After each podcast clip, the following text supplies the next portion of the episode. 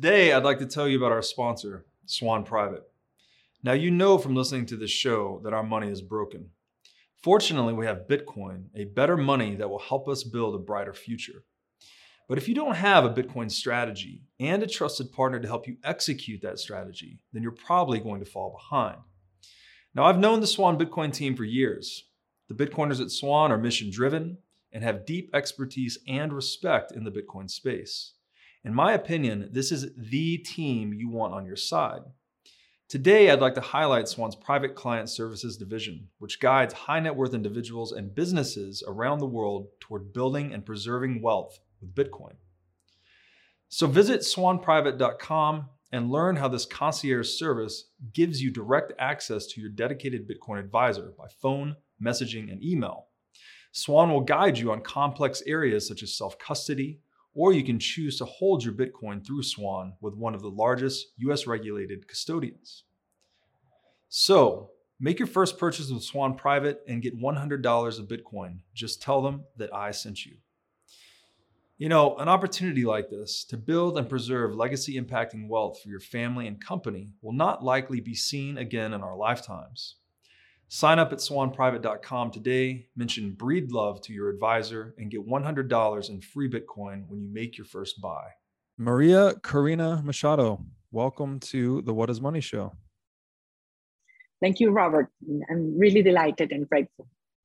I am delighted to have you here as well. Uh, we have our mutual friend Oswaldo to thanks to thank for connecting us, um, and it's been just a delight to get to know you and your career a little bit and to see uh, an authentic freedom fighter in the world. So uh, I'm really excited for this conversation. And just by way of quick introduction, I think you are one of the only, I mean, you are the only political leader in Venezuelan history to propose a non socialist governance model premised on free markets. Um, and, you know, through that lens, I guess you could say you're one of the few political leaders in the world who shares values that are very common amongst Bitcoiners and other free market proponents. Um, and I think that positioning is increasingly important in a world where government overreach is getting worse and worse, and it feels like the world is sliding in the other direction. So, all that said, I would love, as I understand it, you're born and raised in Venezuela. I'd like to hear a little bit about that. And I'd like to hear what took you, what led you down the path to a political career in Venezuela. Hmm. You know, that's not an easy answer because if, if, if, if when I look back, uh, I think the last thing I wanted to be in my life was a politician. I, I, my generation grew with deep um, distrust towards politics and politicians. And to some extent, I thought that it meant, you know, compromising your values, getting involved in politics. And um, since I, you know, my family is a family of businessmen and, and, and writers, and, and my dad has always uh, taught us to to to have a deep responsibility towards our our country. But the way we could serve was you know creating wealth employment and and and being you know honest responsible citizens but never get involved into politics. So 24 years ago life of venezuelans shipped turned up, upside down because um, Chavez came to power, and we realized that all the bad practices that for decades we had seen in Venezuela of socialism, uh, militarism, uh, centralism were going to be exacerbated by an individual that clearly was linked with communist forces and criminal forces around the world. So at the end, I, I realized that you cannot live in capsules and seeing your country simply fell apart. Uh, so I made a, a, tough decision. One, my, my family didn't like, and at the beginning didn't support me. And I said, I cannot keep on complaining. I have to, to, to do something about it. And if I want things to be different, um, I need to, to give it a, ch- a try. So it it was, you know, those moments in your lives that perhaps you don't realize that it will make a difference forever. And even though Robert, that it has had a, a very high cost for my family because um, we are facing a criminal totalitarian regime which has devastated Venezuela and is a transnational project supported by international cartels and, and, and all sorts of, of, of you know different criminal forces, I, I would have done it all over again because at the end, what we're doing is, you know, giving a lot of sense to your life. It's what can be more transcendental than than fighting for freedom and being able to touch and change the lives of millions of Venezuelans that are not even born yet. Beautiful and, and amen to that. Um, it's definitely a meaningful pursuit although I know it has not been an easy road. Um, I what I'd like to do here is just list a few of the things about your life, so people can get a better idea of of you know who you are and what you've been through. So the BBC listed you among the world's 100 most influential and inspiring women, women leaders rather, in 2018. Uh, you are the most voted member of Congress in Venezuelan history. You are the only Venezuelan politician who ever confronted Hugo Chavez in Congress and denounced him in front of the nation for stealing private property and the savings of Venezuelan citizens. You're also a Congress member who has served the least number of days as an MP. Mm.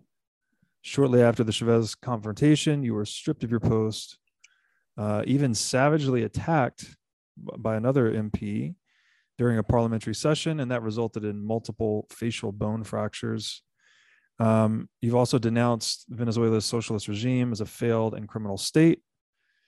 You're the first Venezuelan ever to speak at any international forum, which was the Organization of American States General Council, which exposed Chavez and Maduro's human rights violations.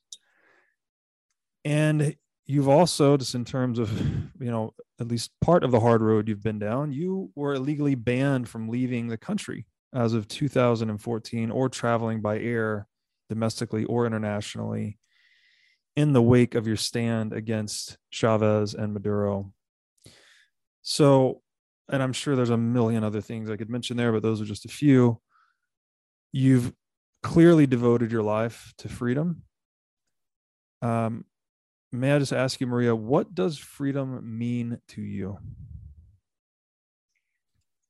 Well, at the end is like oxygen. You cannot imagine living without it. And uh, you know what? Once you taste it, you will never forget it. And, that, and that's a huge force that moves my country. I mean, I believe human dignity is sacred and and and you can only live with dignity if you're free and uh, and, and at the end uh, when people ask me why i'm still here and, and talk about sacrifices i say no no these are not sacrifices. I'm making conscious decisions uh, which i'm aware of the, the consequences they will have. But i cannot imagine my life without freedom or any other place that's not Venezuela. So I have no other option that to do what I'm doing, and uh, I have I have the confidence, uh, Robert, that we will be able to transform this country and and and give our future generations a nation that that that give them opportunities to live their life with freedom and dignity. Yeah, beautifully said. Um, I'm reminded I once read about the paradox of freedom that once you establish a wide range of options for yourself, um, if you're so fortunate to discover the one thing that you can't not do, hmm. uh, you end up very devoted to a singular path. And it sounds like perhaps you've been down that path where you you had a lot of decisions to make and you chose freedom. So, uh, and to that end, you've got a lot of accomplishments here. I'll just name a couple of more. You're also one of the few Latin Americans ever to be rewarded the Cadiz Freedom Award, the Charles T. Manatt Award, and the IFES's Liberal International Prize for Freedom Award. So um, your work has certainly been widely recognized. And you also founded Vente, which is Venezuela's first pro free markets political organization. Can you tell us a bit about Vente's operations and its mission? Sure. Actually, we just uh, had our 10th anniversary uh, a couple of weeks ago. And, and, and, and when I look back, I remember people, a lot of people telling me, you know, well intentional, that, that I was simply crazy, that there was no way uh, uh free market, um, pro private property, pro limited state um, party could have, you know, actually massive support in our country. They used to say that will no, that would that ideas will never go up the hills, which it's because the slums, the very poor um, uh, neighborhoods in, in Venezuelan cities are up the hills. And and and and I, I remember I used to think they, they don't understand a bit what truly Venezuelan people are thinking. I mean, Venezuelan people are good-hearted, hardworking individuals that treasure the what they get, what they own. Uh, we value family, our family, and our values, uh, and uh, we are, you know, people generous and and and and with a lot of solidarity. And I think open markets are by you know the system by excellence that works on cooperation. So I, I i was convinced that after decades and decades of socialism and and living the kind of poverty and violence and, and darkness that these systems bring our country was absolutely ready and eager to hear something different. And and you know something robert chavez used to say when he traveled around the country and he was promoting, you know, confront, confrontation, division in society, and talking, uh, you know, terribly about uh, businessmen and, and, and entrepreneurs and, and farmers and so on. And, and he used to say, being rich is bad. It's bad to be rich. Ser rico es malo. He was like, that was like his favorite slogan. And I realized that when I started talking to people, the same people that used to applaud Chavez some years before, I stand in front of them and say, no, no, no, being rich is good if you understand that it comes from your work. And I'm not talking about exclusively about material wealth, which of course it's, it's good and it's needed, but also cultural wealth, as we call it, riqueza intelectual, intellectual wealth, spiritual cultural, and and uh, people cry, actually cry. Their faces, you know, lighten when I tell them that in in in the society we're going to build together, they are never again will have to lower their head or or or silence their feelings to get uh, a bag or a box of food, which is you know the kind of social program this this socialist system put in place in order to have people absolutely you know dominated and controlled. And, and then you end up giving your own dignity. So in order that your your children can have some food. So when i started saying these things believe me robert it was kind of you know very unexpected. Nobody, you know, there to, to, to speak out and say, I do believe in capitalism. I want a society of, of people that are, you know, owners, not only of their, you know, assets, but of, of their destiny.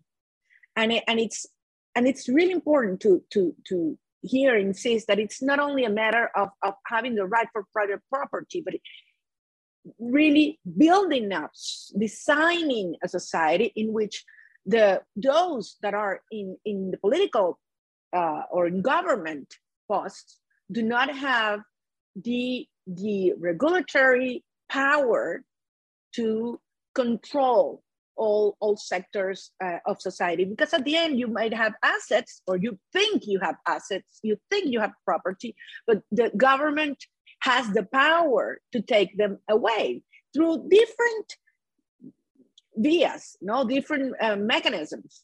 Some of them is, you know, roughly simply grabbing them and expropriating your your your your companies or assets, but it's through inflationary confiscation of of the city's citizens. It's by taking away even your savings, uh, your pensions, uh, which is something unfortunately that's not only taking place in Venezuela, which is obviously accepted as a socialist and criminal regime. This is happening even in G7 countries, in which workers do not have access to their own pensions to, that are theirs and that they work or their life for. So, I mean, this is a moment in, in which I need, we, I think we need to, to, to have a huge educational um, movement and effort to have people understand what's truly going on in Venezuela and elsewhere.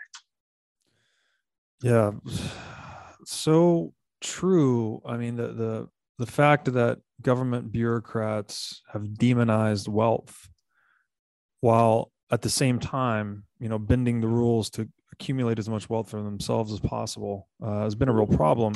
And it's, I mean, to your point, wealth is what solves problems, right? When we create more stuff, we we increase our standard of living. This is how we become civilized over time. And to that end, freedom is what generates the most wealth. That's what a free market is. This is not only logically true, but it's what we observe across history as well. And as long as private property is strong, then you want as many rich people as possible. That means people have gone into the world and created value for others and become rich through their work. It's only when that property, as you said, the state can just violate property that's the problem right you don't want you don't want to break that the integrity of the relationship between people and the fruits of their labor. Um, and so clearly venezuela has been the victim of just socialist devastation right? That seems to be what's happened over the last i don't know 50 some odd years. How did this happen? How how does hmm. because venezuela i know I guess 25 years ago or so was a shining what uh, the the GDP per capita was roughly one half of the U- U.S. You know, it was one of the the most burgeoning economies in the world. Has abundant natural resources, which we can talk about later. But how did we slide from this? Uh, you know, Venezuela is one of the better countries in the world, one of the richer countries in the world, to where it is today. Well, that's a that's a question that hurts badly because in effect, when you think that Venezuela is a country that has uh, the biggest oil resources in the world, and uh, today we have over 95% of our population living in poverty. And, you know, three out of 10 uh, children under five years old have malnutrition. Imagine, you know, it's it's unbelievable. You, you cannot explain this. As, as you were saying, in the in the 50s, Venezuela's GDP per capita was 50% of the US. And today Venezuela GDP per capita is lower than Haiti's. So, I mean, there's only one explanation, and that is, you know, socialism and cartels taking the wealth, taking the, the resources from the people, from the country. And as you were saying, they concentrated in very few. And and you know what's what's horrifying is that the the the the the, the other side of, of the coin of, of what you were saying before in terms that you know as long as people are educated and can be productive and and and can have you know their own uh, uh, assets and properties and then can produce, then a society evolves. Uh, that the other side, and, and that gives them, you know, freedom and autonomy because that's critical. That when you have a rich society, then you have a big individual, then you have a small state. But but that's the opposite is what these regimes and these models have understand. I mean, as poor as you can get a society, as powerful those who are in government get.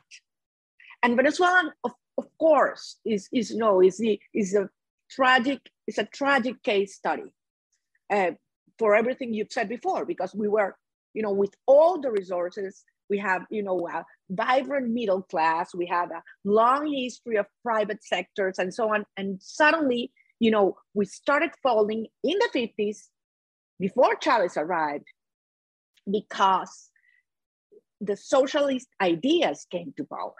And even though we grew we, in other areas of political rights, never again Venezuela was, you know, strong and prosperous as, a, as an, an, from an economical perspective. Once Chavez arrived, he understood that you needed to have a society absolutely dependent in misery. So this tragedy that's happened here, and Robert and I, and, and I know this sounds hard to swallow, it wasn't only because of bad ideologies and ideas and corruption and, and this guy absolutely incompetent, not, not, not only because of that. I mean, this was premeditated and systematic. And, and, and the way you been these monopolies being put in place, public and private, is a way that you take away totally the possibility of a society to compete, to excel, and, and, and to have a very quality, a better quality of life. So I have to say something, and this, you know, you being a U.S. citizen might find, you know, hard to to to to to believe, but you know 20 24 years ago we we we used to see what was going on in cuba and we said oh, come on venezuela is not cuba we're not an island we're we're um, a society with a long proven democratic you know system that has even helped and, and get other nations in, in our hemisphere strengthen their institutional um, democratic institutions that's not going to happen to us. And look where we are right now. I mean, Venezuela is even in a worse, the people in Venezuela have been in worse conditions than many people in Cuba. And what we're seeing in the rest of the region around us, all Latin America, is people living in denial and saying this will never happen to us.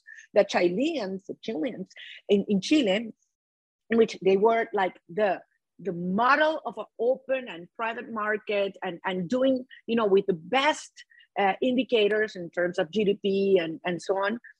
So never thought that this could happen to them. And now they're going down also the, the way of these um, uh, socialist um, models that, you know, arrive talking about, you know, how they will have social justice and they will take away things from the rich and so on. At the end, they take away from everyone just for them. As you say, this is obscene, obscene wealth, and that, uh, that of course is not invested in the beneficiary of, of in benefit of, of our society.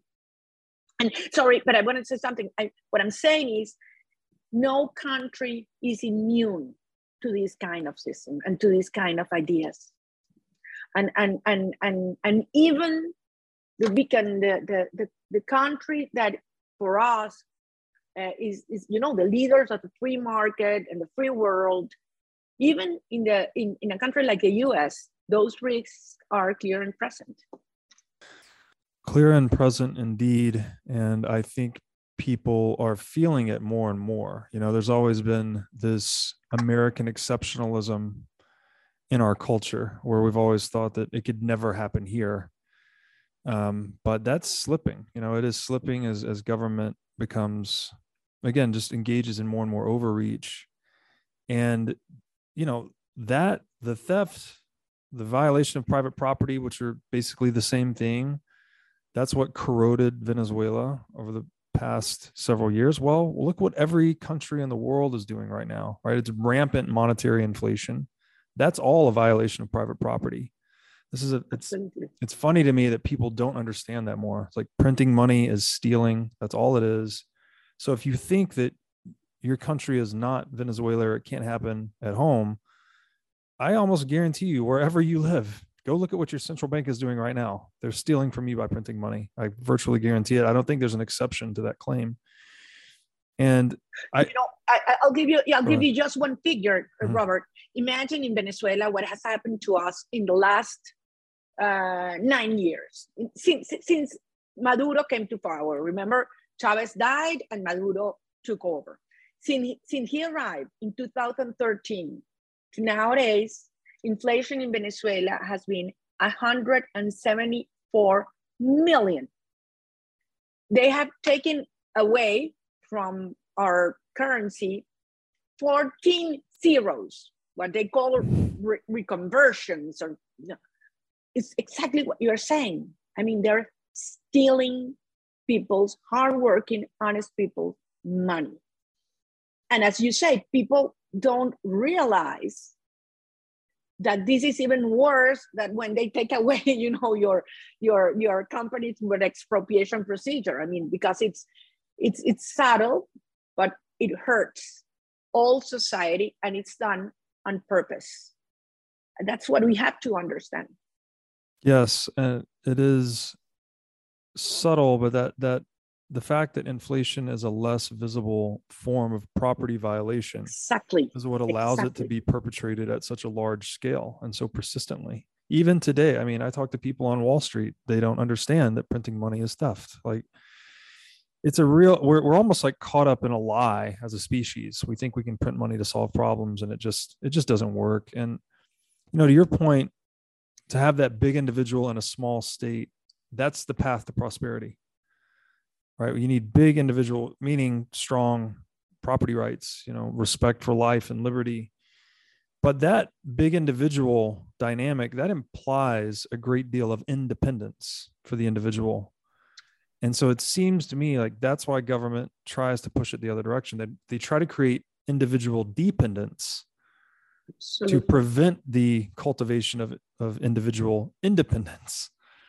And it is Absolutely. just such a a self-defeating effort ultimately because you you know you're you're cutting off the branch on which you rest basically. If you're not giving power to the individual to create wealth well then there's no wealth to steal.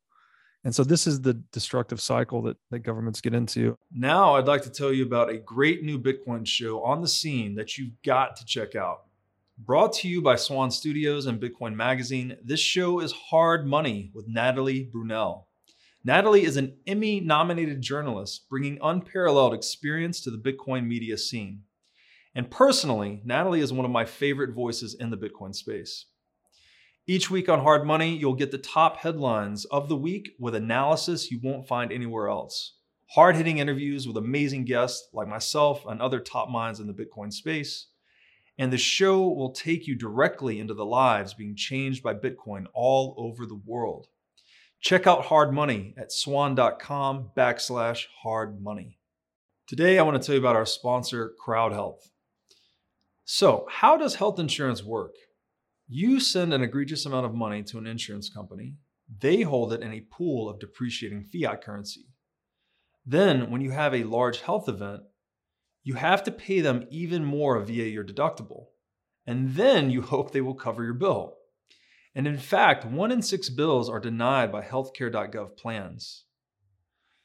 It's time to take control of your own healthcare bills. I'd like to introduce you to CrowdHealth. It's a decentralization of healthcare using Bitcoin as an alternative to health insurance.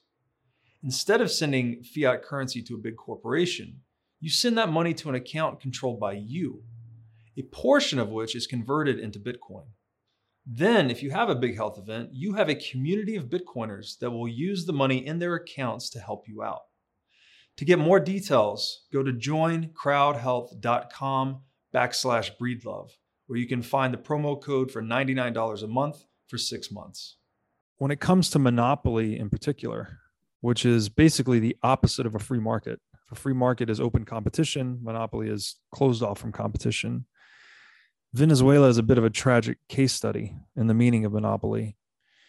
And I'll just cite a few stats here, but um, the Venezuelan state expropriated close to 5,500 companies over the last 20 years, of which less than 3,000 remain active today. Chavez expropriated more than 5 million productive uh, hectares of private farmland. Of that, only 3% received compensation, and 90% are now totally unproductive. From 1999 to 2019, the National College of Journalists counted 600 closed media outlets. Um, there's been a dismantling of pension fund reserves. There's been a dismantling of purchasing power through debt and inflation, as we just described. And then there's also been a dismantling of the judicial system. And I mean, it's just so bad. Sorry, I'm a bit overwhelmed here. What, how, what can we learn from Venezuela's history in dealing with monopoly and the hmm. corrosive effects it's had on society? What can other nation states or other governance models learn hmm. from the lessons of Venezuelan history? That's a really good question. I think, look, there are many lessons that we're still learning. I mean, this, because this is a process, as we speak, this is happening. You know, I'm, I'm here in Venezuela. I've been banned from leaving my country since 2014. And, and, and, and I'm here because I think this is where I'm more useful to our cause. And I because and because I trust our people, I, I really have confidence that we will overcome this and Venezuela will be a model to be followed no to be rejected or pitied uh, like we are today. But the lessons are hard. And, and, and, and, and, and we need to understand the causes so that this will never happen again.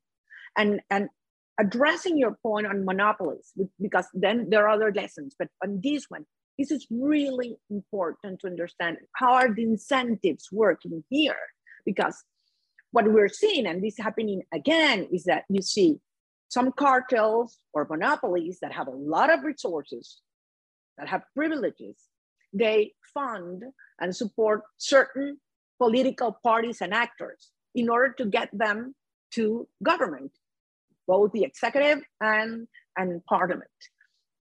And once they are there, they manage to control the regulators. So the ultimate, the, the most you know, sophisticated system those cartels desire to have is that one is that one in which they actually own the regulators through this kind of, of let's say payments.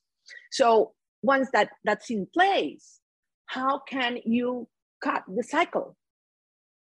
Because they they pay each other. So that's why i mean what, what we represent right now it's, it's, it's a true enemy for, for these guys because we represent the end of privileges and the end of impunity. Because, you know, I don't owe any favor to anyone, but to our people. And that's and to the Venezuelan citizens and to our ideas. So I think this this whole dynamic around, you know, monopolies, cartels, politicians and regulators is something societies have to understand and understand well when they make the, their choices in terms who they're going to put in the places to make the laws and to enforce the laws. That's that's one thing. Another lesson that you know i, I have to say it because I'm, I'm i'm i'm so proud of being venezuelan. I'm so proud of of the testimonies our people have given in these 24 years. I mean, I sometimes I wonder if there would be another society that would have been given so much and uh, for such a long time. And, and, and there are people, I mean, for the Venezuelan people, the, the, the pride of owning your, your land, your, your, your business, no matter how small it is, because you gain it. It's so important that people have be, even have been willing and actually have given their lives defending it. Uh, Franklin Brito is a is a someone we will never forget. I mean, Chavez took their his uh, small land away from him. He took it away, and he started uh, uh um, a hunger uh, uh, how do you say a strike without eating you know for for several months. Hunger strike yeah. And a hunger strike for several months and he died. He he, he didn't accept to go back into his position. I have a, a friend called fernando alonso in in in in lara uh, he had turned uh, uh, he, actually his grandfather uh, an, an area that, that had no, no water and no precedent in agricultural uses. And they had put all kind of technologies and turned it into the most productive uh, farm in the area. And, and one day the regime came. His, his wife was pregnant. Fernando's wife was pregnant. And the regime came and said, you have 12 hours to live. This is not yours, you know, anymore. So you just have to go. And, and, and it meant such a, humiliation, a shock to them that actually he, he lost the baby. She lost the baby. She lost, he lost his, hand, his land and baby the same day. And you would think, okay, someone that goes through this ordeal simply would, you know, give up. And from then on, he has transformed into an activist of, you know, private property, private rights, and how to organize other farmers to defend their their their property. So, I mean, there's so many, as I say, testimonies of, of what our society is willing to do and, and how profound the lessons have, have gone that and I am very I have you know not only optimistic I have so much hope in what the kind of transformation we will manage to, to put in place in our country in a short period of time. Once we well, get rid of the regime of course. Of course of course yeah um yeah the painful story um I, i'm sure you know there's just millions millions and millions and millions of those stories out there in the history of, of government overreach and property violation. And you know just to echo one of the points you made there monopolies are bad in general but when you monopolize regulators right you actually monopolize the rule making apparatus that's about as bad as it gets you know if you if you have the power to make the rules that's equivalent to having the power to win forever. So if a regime Absolutely. can get into that position and monopolize the rulemaking apparatus, I mean that's they're just going to victimize the civilization forever. So and and the other the other and, mm-hmm. and the final and the final tool is a judiciary system, which in Venezuela's case, Chavez managed to absolutely execrate every single judge that was not absolutely loyal to him. So, in a matter of seven to eight years, 95% of all judges were not permanent. Uh, and that's totally a violation of, of the law, but that, that it means that at any point, if one decision it, the, the, the, the, the president, whoever is in power, doesn't like, they can, with a phone call, just get rid of them. So imagine with that kind of autonomy, what law, what contract, what what right could anybody right. have? Yeah, yeah. It's at that point, it's absolute power, right? It's absolute power, absolute, which of course power. corrupts absolutely. So uh, you've got very deep roots in Venezuela. Clearly, you're very close to its history how do you plan to make sure citizens won't be exploited going forward because this is clearly there's a lot of challenges here right you said people are largely ideologically ideologically aligned with socialism it sounds like in venezuela. Um, but there's this long history of its abuse. So how like what actions do you actually plan to take to make sure citizens can become the big individual and and the small state? How can you actually bring that into uh, existence? Well I, I realize that after you know everything we've talked so far you may think well venezuela is condemned. I mean what what are these guys going to do? And on the contrary on the contrary i believe that those societies such as the ex-soviet republics that have experienced the devastating consequences of communism and socialism create you know uh, some kind of of, of, of forces uh, to to identify in the future where not to go where not to go and i think that nowadays for the first time for the first time in venezuelan history a huge majority of our population rejects socialism or anything that, that looks similar to it. So I think we have a unique opportunity in our history to connect, to come up and talk with the truth and say to the people, to every single citizen, you can be the owner of your own destiny. But we have to change this. We have to get rid of these cartels, this mafia with their militias. And so is it, is it gonna be easy? No. We are facing perhaps the most dangerous, but at the same time, fascinating time of our history. Because I believe we do have the, the, the conviction and, and, and, and, and nowadays the knowledge of what we're facing. Look, um, there will be an electoral process in 2024 in Venezuela. It's what what the constitution says. Um, of course, the regime has made fraudulent processes for over 30 past elections. So this is not something that's going to be easy nor peaceful. It's going to be tough, really tough. But we're willing to fight in any uh, dimension, in any front. And I believe that we are better prepared than ever to come with our proposals and our ideas. And uh, what do I believe on? And, and I, I believe in, in the individual rights. I believe that we have to totally change the relationship between uh, government and citizens, which has been one of submission and, and, and, and, and turn it around.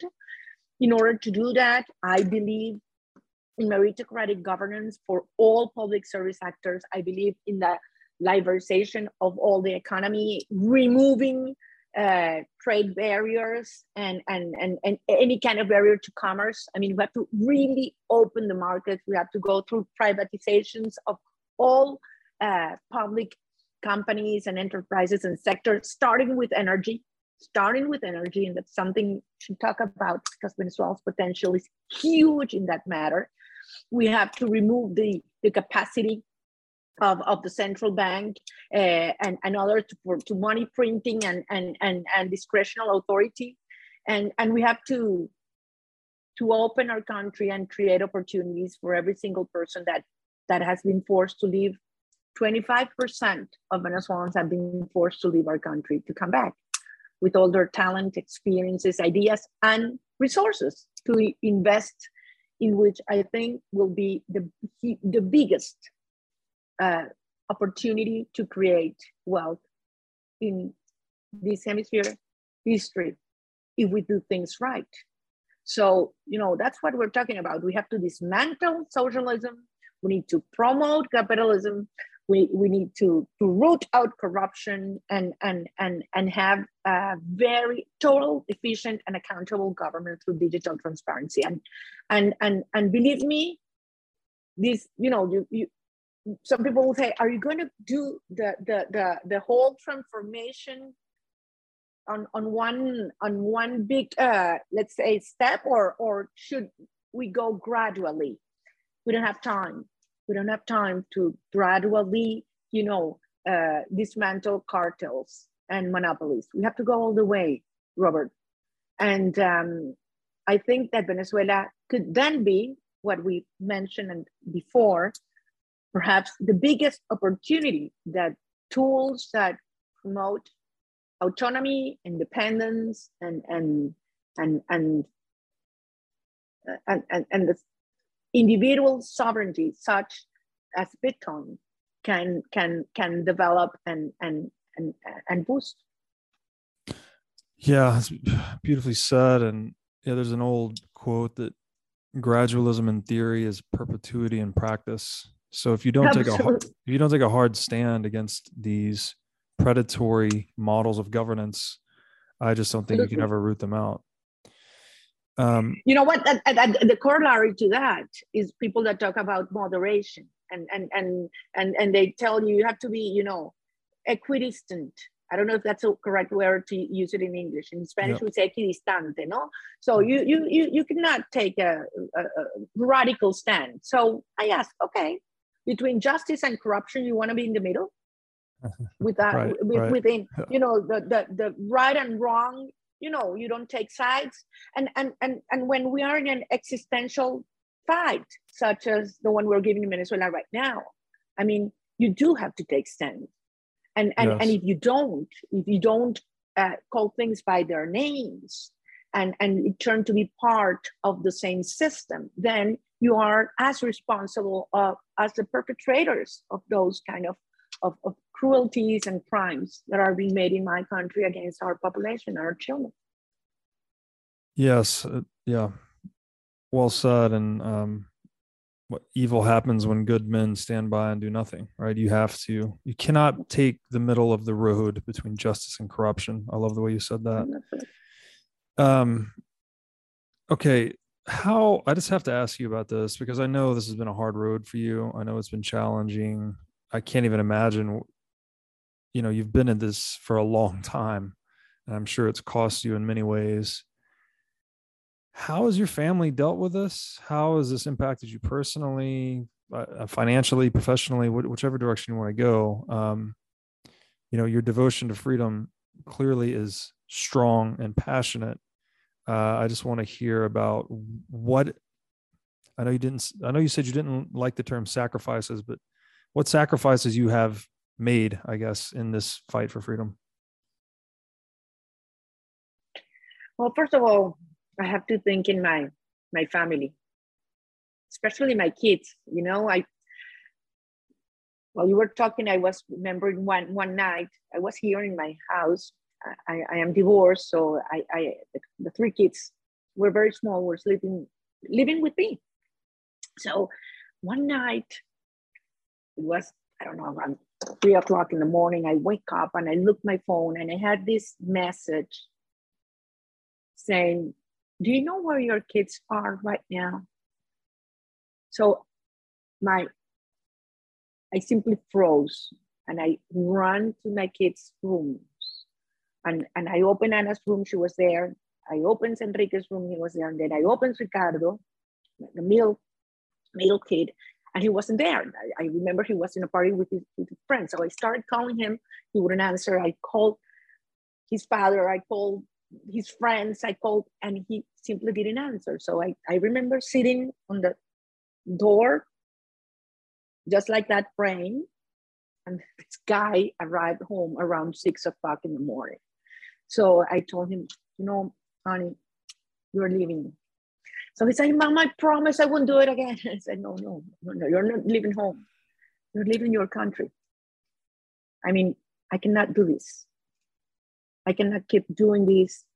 And I'm, I'm facing really cruel people, very obscure and big interests. And, and in order to do this, uh, you guys have to be safe. So I think that was the toughest decision I've ever made in my life. I, I, I feel guilty many times, many times, Robert. My, my, my children went and, and graduated, really good students abroad, and um, I wasn't able to be with them. So Wow. thanks God you have you have you have this kind of of tools right now. And I remember my my my youngest son saying, "Mom, you're here. You're here with me." And he's you know he stood all the time in the photos with his mom's face there, and and I'm in the pictures actually. but uh, but you know, it makes me all the time I come back and back again to my one of my mentors, Carrera Damas. He's a, really well-known historian, and and and he's been close to me and, and, and teaching me for many years. And and he, he always told me that I have to prepare because when you assume these positions, the people you love most, those that are closest to you, are the ones that will suffer the most.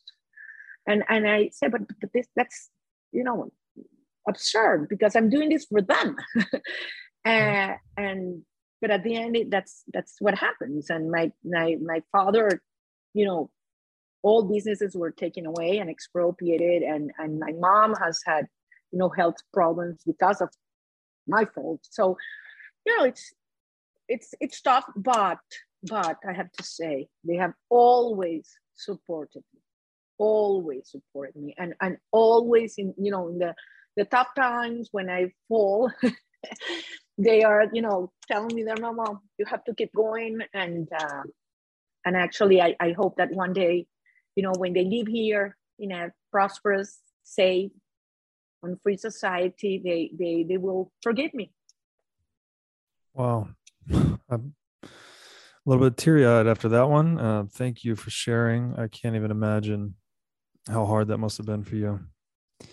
Um how can we help you? I mean, how how can people that listen to the show i think all share a common set of values that you share as well? What can we do to help you? How do we help advance this cause in venezuela? And how do we bring attention to what's going on there and to the rest of the world well i have to say that we need you I mean, we need to understand that it's not only a struggle for Venezuela, that has to do with the freedom of every single individual around the world. Um, and we cannot do this alone. I'm here because I believe, as I said before, that I need to be close to the people. And we are organizing grassroots movements. And we will be facing in 30 months one of our toughest uh, challenges and perhaps one of our biggest opportunities. But as you say, I mean, it has been so long. Venezuela devastation has been so great that some people even get tired. I know it's horrible to say it. And, and say, well, once again, the Venezuelan people. And what I have to say is that whatever happens in Venezuela, in one direction or the other, will impact the whole hemisphere will impact yeah. the US society. And uh, how can you help us? I mean, you, you have no idea what it means to me, the, the chance that you're giving me today to, to convey what we're doing, to make people understand, you know, the strength of our, of our convictions, to get people, you know, committed to our cause, uh, to, to speak out, to have other people understand, you know, the, the huge potential Venezuela has not only for for Bitcoin because this is something we didn't have the chance to speak today. Probably not another opportunity, but we have. I mean, Venezuela could be the biggest energy hub of mm-hmm. of, our, of the hemisphere, mm-hmm. and and and imagine a country with this potential, what can could do in terms of uh, getting Bitcoin to be a trade and and and and reserve currency because mm-hmm. of of, of transactions with uh, a commodity such as oil and gas and, and, and other energy uh, energy. So look we need to raise our voices. And sometimes i feel like you know the world doesn't understand or doesn't care for what's going on here and uh, today more than ever we need your support yeah I, we didn't mention this earlier, but um, just to mention it quickly, Venezuela is one of the most energy rich countries in the world. Um, roughly $260 billion in natural gas assets, $100 billion in recoveries, $20 billion in downstream assets. So 380, this is a net present value dollar figure. Um, and yeah, clearly Bitcoin hey, will play a big role there. We have reserves that turn out to be over 574,000 terawatts hour. That's 3.4 times the whole consumption of energy worldwide in a year. So imagine wow. the potential Venezuela has uh, in the future. But of course, in order to do that, you have to get rid of socialism, of criminal mafia and cartels, and and get it done. Well said, um, Maria. I can't thank you enough for coming on and just testifying to what's going on here. I mean, we do need people to raise their voices about the truth of what's happening, about violations of freedom, about predations of private property. I mean, all of these things that make us civilized, that separate humans from animal, we're forgetting them or we're, we're I, I, don't know it's devolving quickly and and it is happening everywhere to your point so uh, again thank you so much for standing up and fighting for freedom could you please just in case my audience do, doesn't know where they can find you could you just let them know where they could go to find out more about you oh sure sure we have um, our our webpage of Vente which is ventevenezuela.org. Vente, V-E-N-T-E, Venezuela, V-E-N-E-Z-U-E-L-A. Ventevenezuela.org. And, and, and you will see all the incredible things we're doing, you know, teaching people and promoting ideas of, of free markets and individual rights and, and the ideas that work. So you know, I, I once again am super grateful, Robert. I, I really admire your your job, your career. I've been following you, and I have a, a I, I am very optimistic in terms of what's going on uh, around the world with projects such as the one you guys promote. I mean, this is uh, uh, an end of an era, and I think uh, big changes will take place and, and, and, and unjust systems will collapse. We will prevail.